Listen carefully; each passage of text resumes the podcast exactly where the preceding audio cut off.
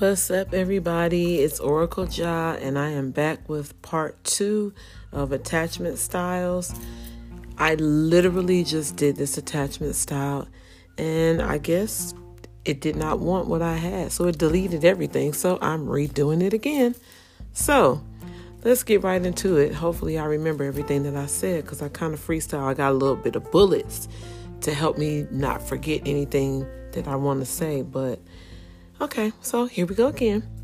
In the beginning of all of these little segments that I break off, I'm definitely going to break down a little bit of what I'm talking about just in case you jump around on the podcast and you miss what I was talking about to even get to this con- this conversation about the secure attachment style.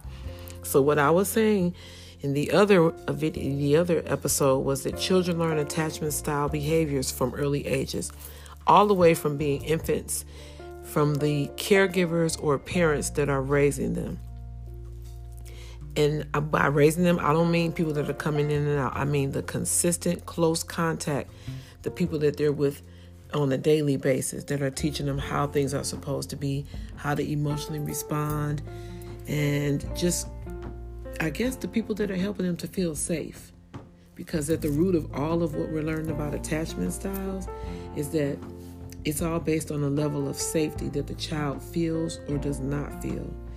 This actually sets the tone for how safe you will feel as an adult and will help you to anticipate feelings of um, emotional, when you're in emotional situations, of how what feelings to anticipate from another, basically.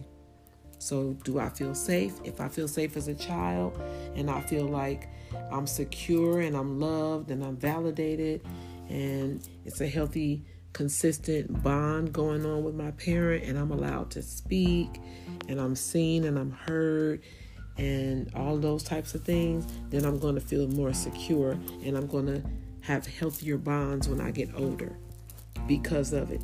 Not saying that life can't happen, because life can definitely happen and it can turn all that upside down. I know that for a fact from experience from my own life. Those types of bonds create secure attachment styles if you have all those things that I just said a few minutes ago.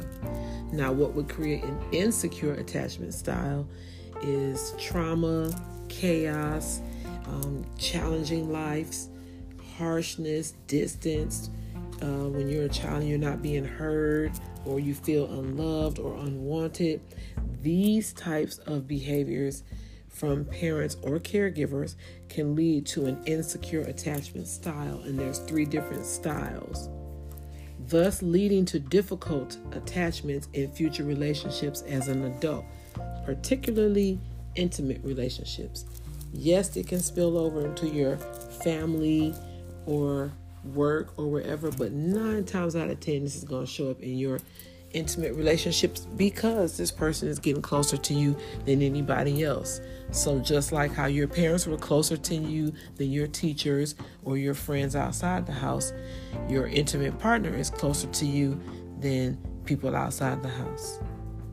So, it's really interesting how the level of safety that we did or did not feel growing up comes right back at us when we become adults. So let's get right into the secure style. So, as I was saying before, when I just did this, that a secure person will feel safe and at ease in the relationship. They will do what they say they're going to do because when they were little, when a person that was taking care of them said they were going to do something, they did it. They are warm and typically friendly because the people that were caring for them, they were warm and friendly and created a warm and friendly environment. They find it easy to connect with others. They're good at communicating and their needs and feelings are met with no problem. They're also good at communicating their needs and their wants with no problem because when they were young, there was definitely a safe environment when they had needs or they needed to communicate their feelings. Uh, what else? what else? Let's see. They're fine with letting other people into their in, in their intimate space. They're very comfortable because they're confident in who they are. They're not worried about is this person going to like me if I show them that I really love them? They're not worried about those types of things because they feel secure and they feel very confident that they can be exactly who they are. They can have whatever they want in an intimate relationship as long as they are honest and open with the other person who they want it from. As long as they're doing that, they feel like they can do that. This all stems from a healthy relationship with both caregivers, or if there was only one caregiver, then that one caregiver or parent provided such a safety net and such a healthy situation in the home for them that they feel safe actually being the way that they are. I know for myself, I was definitely encouraged to express myself on an emotional and physical level, even on a verbal level, and my needs were consistently met. Therefore, once I became an adult, I am very comfortable um, being supportive, communicating, and just being completely open and honest with another. I don't have a problem doing what I say I'm going to do. I don't have a problem uh, being friendly. I don't have a problem connecting. I don't have a problem communicating. Not saying that I don't end up having issues because now, see, where the issues come for the secure person is we will struggle with people who have a different attachment style. There's only one other attachment style, but it's broken down into three different types of that one other. You're either secure or you're insecure, which means you're either safe or you feel unsafe when it comes to expressing yourself emotionally. So, like I said, the struggles that I have are not within myself. I feel perfectly fine in myself to do those things. But the struggle that I have, and I spoke with another secure person, and they experienced the same struggle. And that is when we're dealing with someone who has an insecure attachment style, I don't love them any less, but I have a hard time understanding their needs and their desires because they're coming from a place that's not secure. And I realize this now, just studying it more, getting older, and just trying to understand people a little more. I understand now, oh, because they don't even know that they're struggling, first of all, and more than anything, they don't know that they feel unsafe. They think they feel safe. So, a lot of times, us secure people can end up feeling frustrated and we literally, in turn, start acting anxious and feeling stuck if the relationship doesn't make us feel comfortable and feel good about ourselves because we're so comfortable with being who we are. Sometimes we may come off as overbearing or too confident or cocky or pushy or something like that. But I now I can understand how because if I wasn't confident in what I felt I probably wouldn't be comfortable asking for what I want or doing what I do. I probably just wouldn't be comfortable. So if somebody else was and they were like, you can just do this, you can just do that, I probably would feel like they're just being too pushy or doing too much or saying too much or trying to make me be somebody I'm not. I probably just would get hit with all these extra feelings. So I can see how it would be conflicting on the other side. I just really thought about that just now. But from our side, being secure, we literally can end up feeling very frustrated, very anxious, and sometimes even stuck if the relationship doesn't make us feel good about ourselves because I can be flying high and then be met with someone with an insecure style and now I'm confused. And I'm not even confused because of me. I'm confused because you're confused. And a lot of times I don't even know why I'm confused once I start being confused or feeling chaotic. But I'm picking up on the fact that the other person is so unsure about where they are and who they are and what they have going on that they start once I get into these other styles, you'll understand, but they start projecting these other things onto the secure style person, which will start to cause a cycle of just complete and utter chaos because now the secure style person is almost acting like the insecure style person. And then they get frustrated. Like for me it it will frustrate me because I don't understand why people can't be honest about who they are, what they want, what they need. I don't understand why you would be worried about wanting what you want or needing what you need or feeling uncomfortable, even uncomfortable about needing what you need. It's your need. You know what you need to be okay in a relationship. So I just need to know what you need.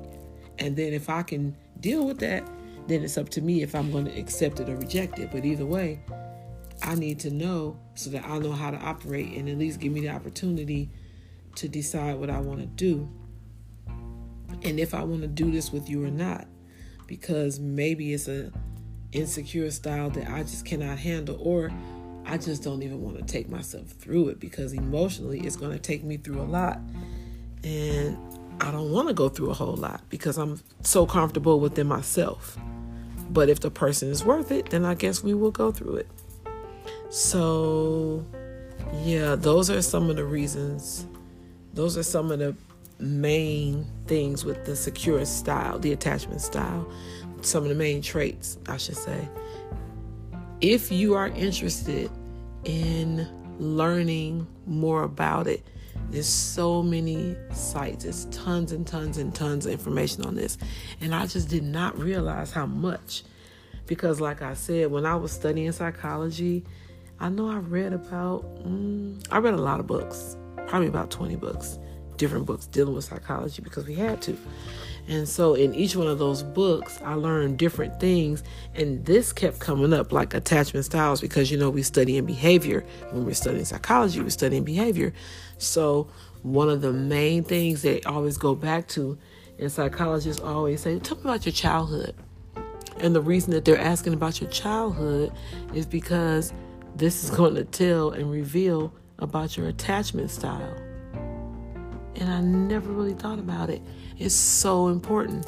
Like I said in the other one, I love astrology and I study charts and I do chart readings and I do things like that because I know that we're ruled by the planets. They have an influence on us as well. But this, y'all, this, man, this right here to me, if it's not at the same level, to me, this is actually more important than that. Or at least for me, it is. For me, the attachment style has now become everything because it helps us to see what a person needs and doesn't need, or how we actually trigger each other. I don't think anyone is better than the other because they all they all affect the other. Even like I said, with me, I might be a secure attachment style inside of myself, but then I could deal with somebody who has an insecure style, and now I'm gonna pick up some of those ways because it's gonna start making me feel uncomfortable because I'm not gonna understand why some of the things they do what they do. But if I understand attachment styles, if that person is willing to take a quiz and see what their style is. Now we can compare our styles and see how can we navigate to make this thing work if that's what we want to do. If we don't want to do that, that's fine too, but at least we know where we are and where we stand. So, you know, this is just great to know. I just had to break this down.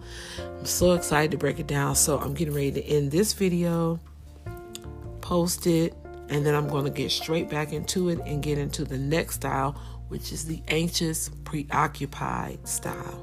And you don't want to miss that. That is a lot of great information. So if you feel like you are one of the secure style people, take the quiz. If this sounds like you, then you know it's you. But as I go on and on, or oh, you're to know which one you are. Um, but after you get through doing all of that, then go ahead and listen to the next one, which will be the anxious, preoccupied style. And then when we get finished with all of them, then we will get into a whole conversation about it. And hopefully, I'll be able to bring somebody on and talk to them about their different style and maybe how it makes them feel if I can get somebody to do it. But we'll see. I'm not going to jump the gun on that just yet, but it's just a thought. So, peace and peace and peace and enjoy this. Think on it. And while you're listening and thinking, I'm getting ready to upload the next one. Peace.